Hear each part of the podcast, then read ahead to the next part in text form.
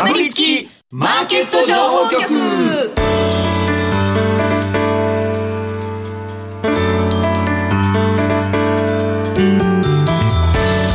金曜夕方はラジオにかぶりつき皆さん1週間お疲れ様でした。進行役の八木ひとみです。さあ今週はこの2人とお話し進めてまいります。B コミさんこと坂本慎太郎さんそしてスパローズ大和勝孝さんです。よろしくお願いします。お願いしますそして今日はですね番組後半で個人投資家ジャックさんにご登場いただきます。前回のご出演から半年以上経つということなんですがその間のご自身の投資手法の分析からさらには今後の注目銘柄などをじっくりお話を伺っていきます、うん、ジャックさんといえばちょっとイベント投資とかということなので、ねはい、最近 TOB 等も多いですけれどもそのあたりのねお話も。でもあれ運だからね、はい、うんうん。TOB は当たるのが運ですそうですねまあ、チャートなんて無茶ですよ。でもチャート見て怪しいのあるけどなこれ怪しくねえと思ったらああみたいな。なんよくわかんないけどね、ね、未来が見える人いるんでしょう、ね。うん、ちょっとねどういうふうな予想をしたりしてるのか、まあ、今どういった銘柄に注目してるのかっていうのもしっかりとお話伺っていきたいと思います、うん、えー今日もですね YouTube でも同時配信しております。この後午後5時からは YouTube 限定で延長配信いたしますので動画でもぜひご覧ください。また番組ウェブサイトには今日の資料をアップしてあります。ダウンロードしてご利用ください。えー、そうですね。コメントであのースコア160切れましたかっていうふうに頂いてるんですけども、私あのこの日曜日にですね、ゴルフに行きまして、うえ雨だったんですよ。いつも雨やね。そうなんですよ。ほぼ8割雨じゃない。いやおかしいなと思ってそうなんですよね。前木さんにとっていつも雨やで。ほぼほぼ遭難かなっていうぐらいの寒さだったんですよ。前前の僕も行ったそれさ去年の3月の山と入って一緒の状況やないですかそれ。八木さんがいる時だけ雨が絶対って言うんですよね。そんなこと全くないんですけど私他の人と行く時は晴れるんですよ。ただこのラジオ日経さん関係の人たちと一緒に行くときに雨が降るから、なんかそういう化学反応的なものがあるんじゃないかなと誰かがヤギプラス何々そうそうそうそうそうそう。まあスコアはね散々だったんですけど。いくらだったんだってこれめちゃめちゃみんな知りたいから早く教えてくださいよ。ユーロ円ぐらい今の。水準としては、ね、はい。200は言ってねえけどみたいな。そうですね。まあ160ぐらいかなよく数えましたよね、そうですね、うん、僕だいぶ円高な 110そうすごいでしょいやいやいや。始まさすがった時って一緒ぐらいだったじゃないですか、めちゃくちゃうまくなってて、えまだ満足なんかねあの双眼鏡覗いてたこうやって。なんだっけあれ。そうそうそうそうあれやって初めて使ってみどうあれやっぱ良かったですか？やっぱちょっと手ぶれを補正機能がないと遠くが合わせるの難しいんですよ。なんかだから乗せればいいんですよね。だからドライバーの上に乗せてこうやってやればいいんですよ。そういうふうに使うもんなんですか？いやなんかそれやってる人の昔いて今手ぶれ補正あるやつもあるよねそう高いんですよあれ。だから安いなんか中国製のやつを買ってきてドライバーの上に乗せてるやつ見たけど。それでブレなくなるですね。なるほど。でも意外とあのさ、シャフトがしなってあれみたいな感じで、力力入れすぎるとさ。いやいやいやいや、でも山本さんどんどん上手くなっていくから、ちょっとぜひまた一緒に回りましょう。この番組始まって8年ぐらい経つけどさ、このゴルフトークができるようになってるっていうのマジ年取ったなと思う。そう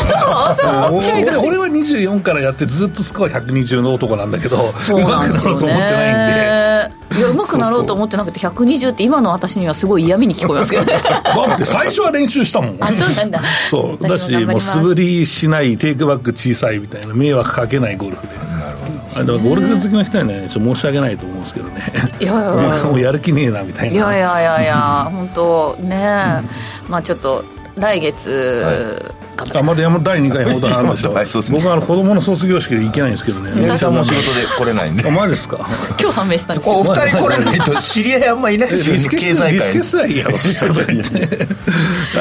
い。岐阜の某はジビエ店に行くんじゃねえよだって。いやいや。多分私が行かなければ雨降らないのでご安心ください。はい。ということで今日もかぶりついて聞いてしまうような株情報てんこ盛りでお送りしてまいります。かぶりつきマーケット情報局。この番組は岡三証券の提供でお送りします。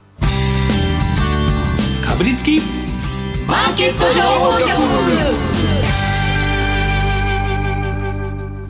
ではまずは今週1週間のマーケットを振り返るとともに来週以降の見通しを坂本さんに聞いていきます。今日も岡三証券提供の資料を見ながら進めてまいります、うん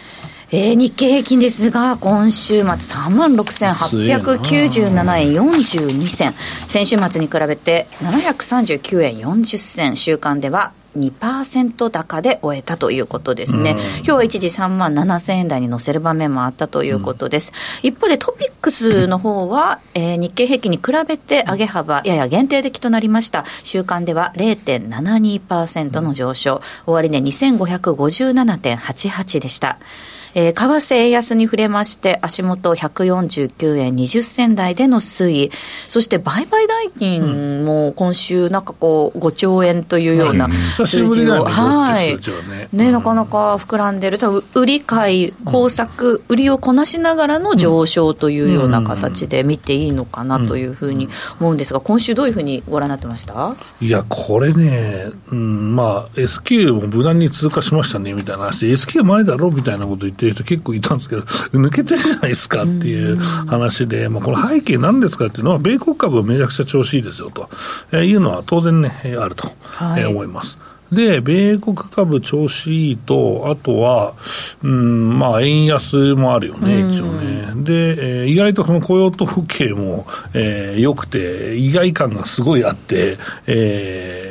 ショートポジション全部なくしちゃいましたっていう人が結構、為替いましたね、だからみんなちょっと波乱だったしっていうのもあって、うん、で、えーとまあ、あとは業績だと思います、やっぱり。そうですね、まあ、今週ピークでしたし、ね、そう。であとはそのピークで、米国もそうなんだけど、最初の方の決算があんまり良くなかったんですよ。で、ピークが出て、4級プラテンしてみたいな、もう大体プラテン固まったねみたいな感じ、前年同期でね。だから、そんな状況で、日本は、うん、まあ、その株価だけ上がってる EPS どうなんですかっていう、で、情報修正してる銘柄もあるし、えー、その中でも、情報修正してもし、しなくてね、進捗が100%超えたまま放置してるところもあるしっていうところで、えー、まあ、EPS の動きをまあ見るしかなくて、まあ、そうすると EPS って結局はその予想が上がれば上がるんだけど、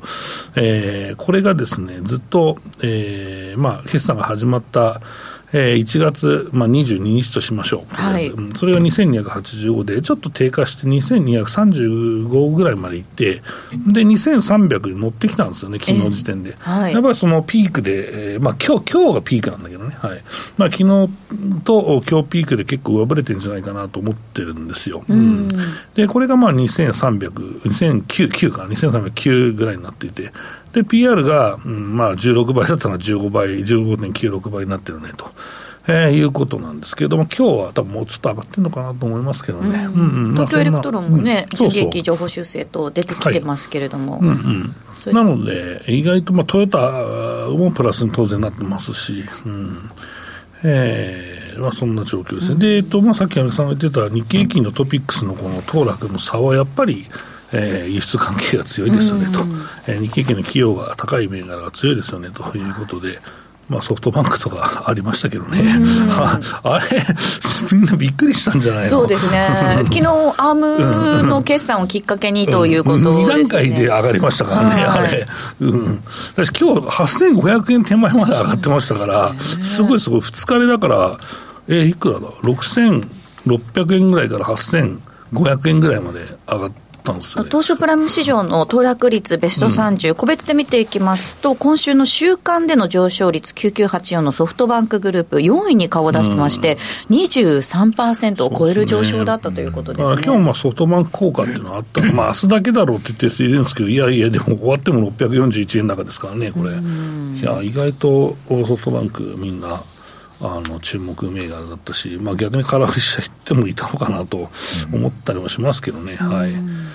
まあ、給度が高いところが、まあ、上昇したというところもありまして、うん、先ほどね、坂本さんからもありましたけれども、はい、セクター別で見てみてる、見てみると、はい、えー、輸送用機器が8%を超える上昇だったということです、ね、輸出関係が、まあ、強いよねっていうところで、まあ、やっぱり自動車一辺倒でよかったんじゃないと、まあ、僕はもうずっと自動車の、えー、メーカーから部品まで、えーまあ、特に今部品だよねという、まあえー、投資スタンスをずっとね、えーまあ、このラジオ日経では2年、えー、かな、まあ、特に今年、えー、去年からか、えー、強めていて、まあ、それがあようやく花開いてきたなというところですね。まあ、これ、今の為替水準見ると、まだまだ続くんで、意外と、この、PR は拡大しないかもしれないですけど、まあ、株価の PR 拡大、PR、業績が伸びた分だけ株価が上がるっていうパターンがずっと繰り返されるし、まあ、もしね、もうちょっとお金が入ってくれば、まあ、PR が拡大してっていうのもあり得るから、うん、まあ、まだまだ面白いと思いますけどね。うん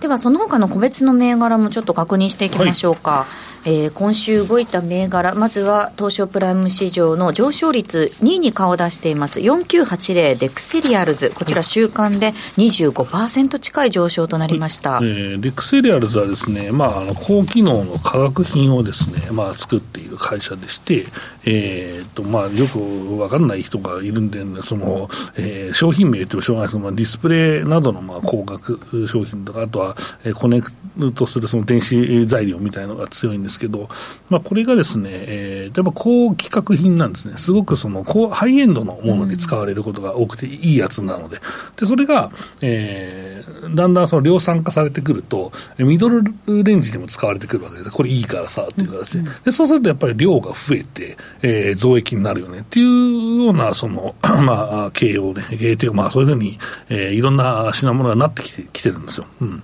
で、まあ、それでまた新しい学品を立ち上げてっていうのも、すごく、えー、成長、こうやってその短期間でその化学メーカーって成長するんだねっていう、その、えー、なんていうのかな、その体現をね、見せていただいて、まあ、時価総額も3300億ぐらいになって、意外とこの日本の化学メーカーって5000億ぐらいのえー、5000億回1兆の会社結構多いんですけど、はい、まあ、意外とこの少数に絞っても、こういう評価って出るんだなっていう、まあ、よくあるのはそのプラントみたいなドーンって持ってて、で、えーとまあ、世界で強い商品を1個、2個、3個ぐらい持ってますみたいな、えー、ところが多かったんですけど、まあ、こういうハイテクの化学品でもやっぱこういうね、ね。えー、会社が出るのはずっと見守っていたんですけど、うん、うん、まあ、5年ぐらいで売り上げ倍になってますし、4年ぐらいか、売り上げ倍になってますし、え利益なんかもう7、8倍ぐらいかな、うん、なってますからね。うん。そうですね、2020年の半ばあたりまでは、その1000円近辺で推移してたのが、まあ、この足元3年ぐらいで、そうですね。えー、5393円ということですね、で PR、まあ、15.7倍なんですよ、これで。で、まあ、あとここの会社の特徴は、えー、自社株買い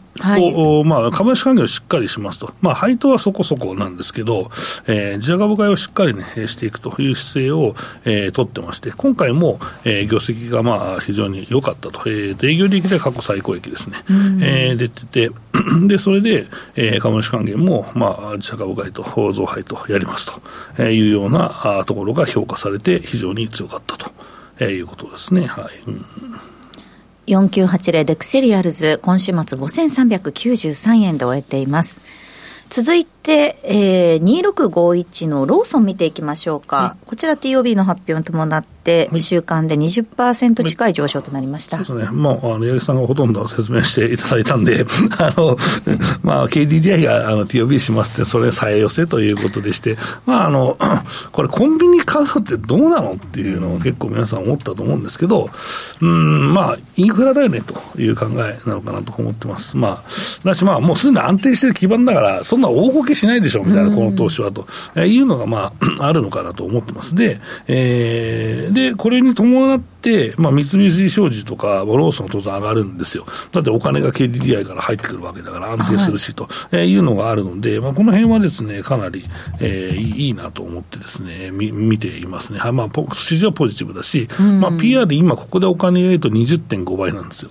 だから、まあ、20年かけて回収するのか、まあ、それともこのシナジーを生かしてですね、うん、あの、まあ、ゆっくり回収していくのかっていうのは、まあ、この20倍以上でこ、まあ、こんなでかい会社をですね、まあ、20倍以上で買うっていうのは、やっぱ大変だなので、まあ、ギリギリのラインなのかなと僕は思います。本当は10倍台真ん中とかで、まあ、成長しきった会社買いたいんですけど、まあ、セブンみたいにね、海外に2社で行くぞみたいになると、また話は変わるけど、なかなかこれも茨の道なのかなと思うんで、まあ、日本のインフラでゆっくり回収するっていう考えなんじゃないかなと僕は思ってます。はいちなみに、あの、日経 CNBC の、あの、会のキャスターから聞いたんですけど、うん、今、ローソンで、ラテだけサイズアップ中で、L 買ったらメガにしてもらえたそうです。お、なるほど。はい、今なんかメガ盛りキャンペーンみたいにやってて、あ、ね、の、ロールケーキが47%その増、増みたいな。はい。で、毎週その、メガ盛りが変わってくるんですよ。で、一人何個、その、までみたいなのがあったりして、あの、結構うちの近くのもすぐ売り切れてましたけど、あ、そうなんですね。はい意外と、はい、流通も詳しいです。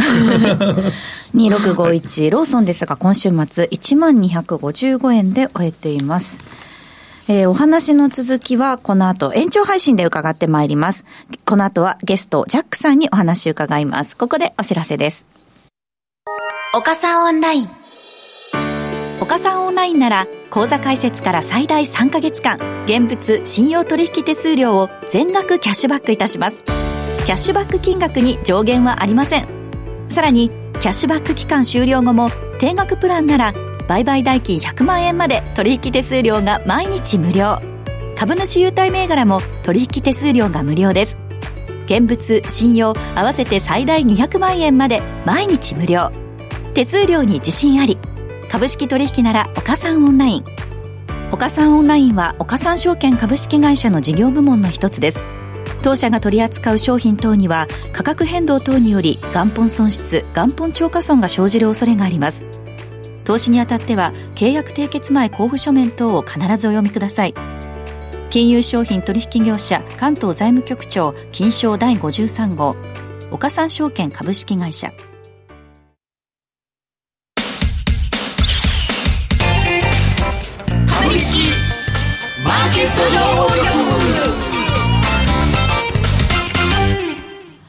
ここからは個人投資家ジャックさんと一緒にお送りしてまいります。ジャックさんよろしくお願いいたします。よろしくお願いします。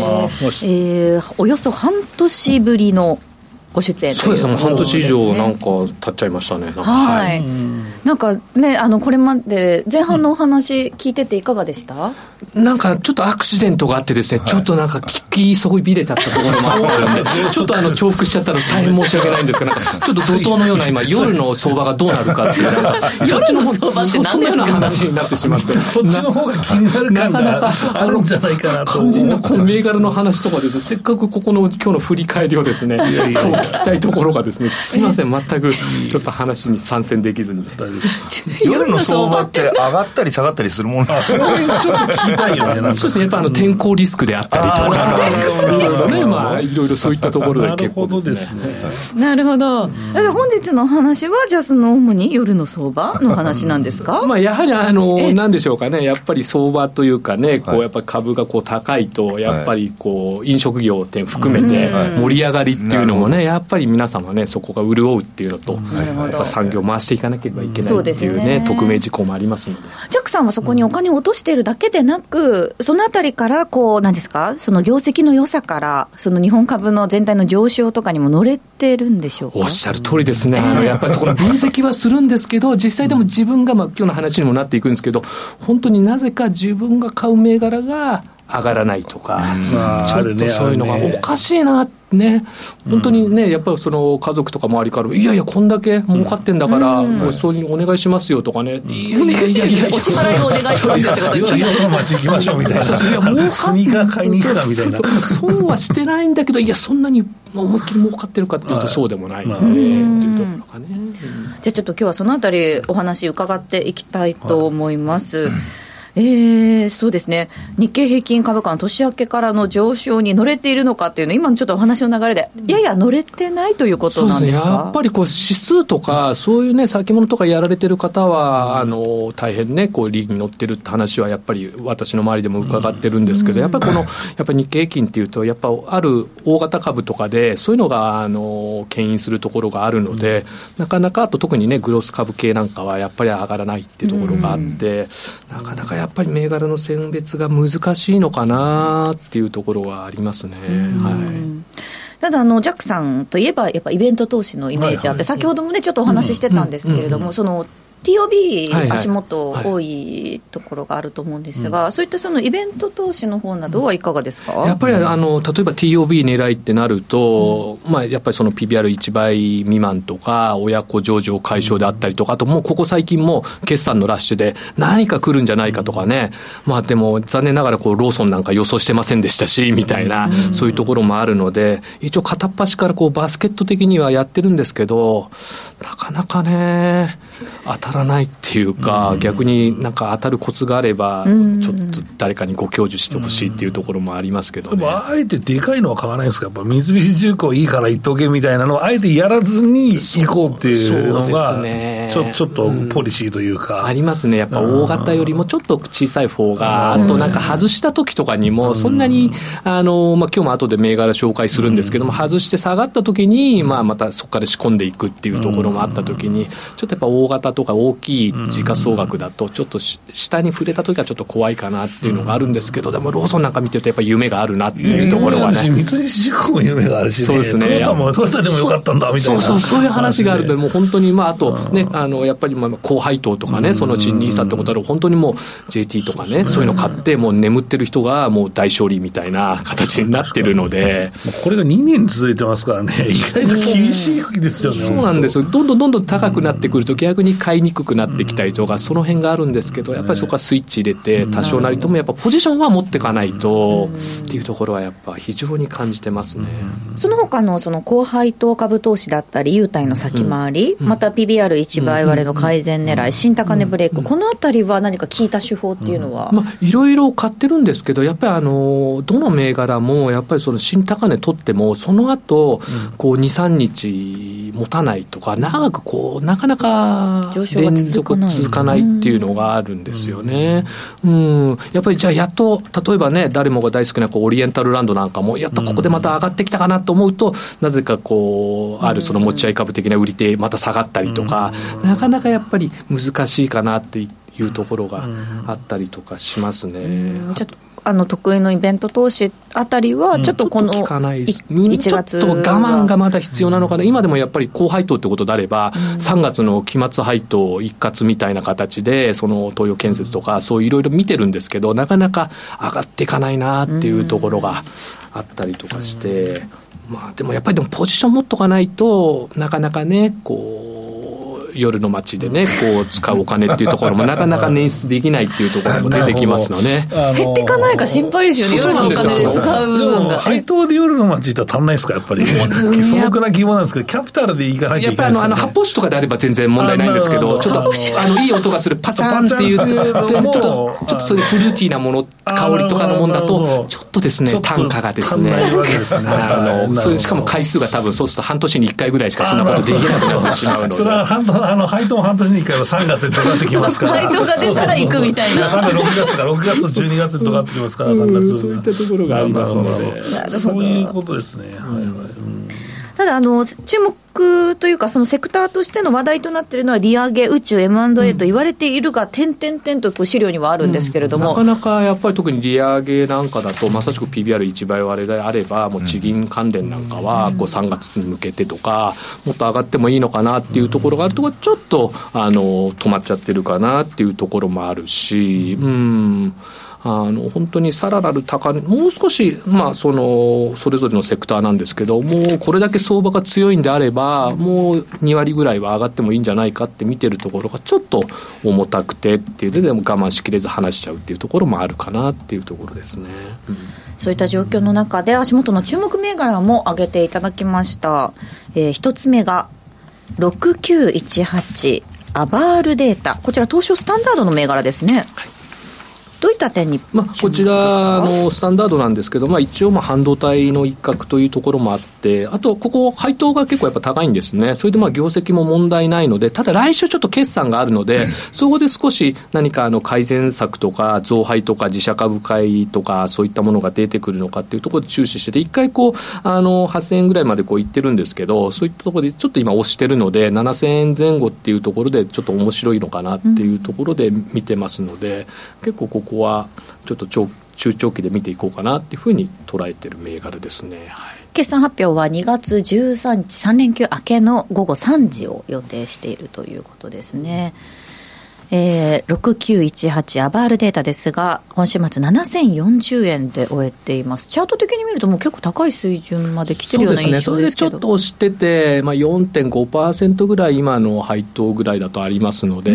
まあここから、まあ毎度のよく私の言うところの、例えばじゃあ7000で割れて、6500円で割れてとかいう形で買いを3回ぐらいに分けるとか、ちょっとあの、1単元がやっぱり70万ぐらいするので、そういった予算的に苦しい方なんかだと、その30株みたいな単元未満株みたいな形でこうやっていくとっていうようなスタンスになるのかななんて思ってます。はい続いての銘柄、9166ジェンダですね。こちら東証グロースの銘柄です。まあ、こちらも結構、まあ、ある程度皆さんもああっていう結構これもずっと上がってきて、うん、結構そのゲームセンター関係とかも言われてるんですよ、うん、結構 M&A とかも結構積極的にやってて結構最近でもいろいろ食品関係の M&A にもちょっと興味を示しているようなこうリリースも出たりとかしてあとこう上場して結構ロックアップの売りが結構あって警戒されてたんですけどそういったものもこなしながらちょっと足元そこまで下がらず強くなっていくのでここもちょっと注目銘柄という形でちょっと今回取り上げたってところがあります。はい9166ジェンダですが今週末3355円で終えています、えー、そしてもう一銘柄8596の九州リースサービスですね。もう渋いな。はい。これまさしくあの、あの昨日、まあ、先日ですね、ちょっとその決算あって、残念ながら TOB とかはなかったんですけど、まあ、少し増配みたいな形で、結構あと、まああの株主優待をちょっと前に廃止したものですから、まあ、自分なりの考え方だと、こう TOB とか、そういったものはこう優待を廃止した後に結構出てくるんじゃないかっていうのが、結構アノマリー的というか、そういう法則もあるので、まあ、ちょっとこれは中長期で、また次のリリースとかで、結構、カツカツというか、あまりこう、配当成功を含めて、積極的、もう少し積極的になっていただけるといいかなっていうのもありますし、まあ、西日本フィナンシャル配下っていうところもございますので、ちょっとまあ長い目で、ちょっとここは拾って見ていこうかなって思ってます。銀行系がリース吸収ってどうなんですかね、やっぱないですかね。いや、まあ、バブルの頃よく あったから、確かにそうですよね。まあ、長金リース、まあ、いろんなリースあったあったかなと思うんですけど、確かにそうですね。さんさっきあの渋いなってお話されてましたけど、渋い銘柄なんですか？いや、渋いよね。堅実なリース業をあんまりリース、リース関係ってね、もうずっと持っといて、皆さんこう、こう、インカムでこう取っていくような、ただそんなに下振れしないっていうイメージが業績的にもやっぱ。これ確か前オリックスが持ってたんですよね。オリックスが持ってるの売ったんです売ったんですよ。それで結構ね、リースって結構長期で借りますから、そんなにこう、いきなりドーンとかですね、業績悪化っていうのが、まあ、ないイメージがあるので、なるほど。こうやって TOB 期待で外さはしご外されちゃって落ちたタイミングで拾っていくっていうのが一つ面白いんじゃないのかなっていうところは見てますね。意外と同級生が就職したああそうですよね。お二人九州。意外とあの西南学院出て九州立みたいな。あとなんとなくなんかね今熊本とか半導体もそうですけど九州、九州銘柄ってことで、ね、そうそうそう。九州関係はなんか抑えておきたいかなっていうのをいろいろ今見てるっていうところはありますね。8596九州リースサービス、今週末1157円で終えています。PBR0.6 倍となっています。ジャックさんにはこの後の延長配信でもお話伺ってまいります。お楽しみに。あっという間にラジオタイムエンディングが近づいてまいりました。かぶりつきマーケット情報局。この番組は岡三証券の提供でお送りしました。実際に投資をされる際の判断はご自身でしていただきますようお願いいたします。さて、大和さん、気になるコメントありました？いや、ジャックさん弱気とか書いてるんですけど、ええ、いやなんかやっぱ、そういう弱気なの聞けるのもいいなっていう、なんか。なんか同じように自分の銘柄意外と上がってないって思ってる方いらっしゃると思うので、そういう話上がってないのにはったりの人が意外といたりするからちゃんと言ってもらえるのはありがたいいやいや多くないですかねしょうがないですただはったり言ってさ儲かってますっつって怒ってくださいとやばいじゃん さて、来週なんですが、大和銘柄のコーナーをお送りする予定です。はい、なんかついこの前もやったような気もしますけど。まあでも、いい銘柄。いい銘柄。ったりで。早いんだよ、だって。あったり銘柄。はい。えー、ここまでの相手、坂本慎太郎さん、大和勝孝さん、そしてジャックさんでした。ありがとうございました。ありがとうございました。進行役は八木ひとみでお届けしました。かぶりつきマーケット情報局、ラジオをお聞きの方とは、ここでお別れです。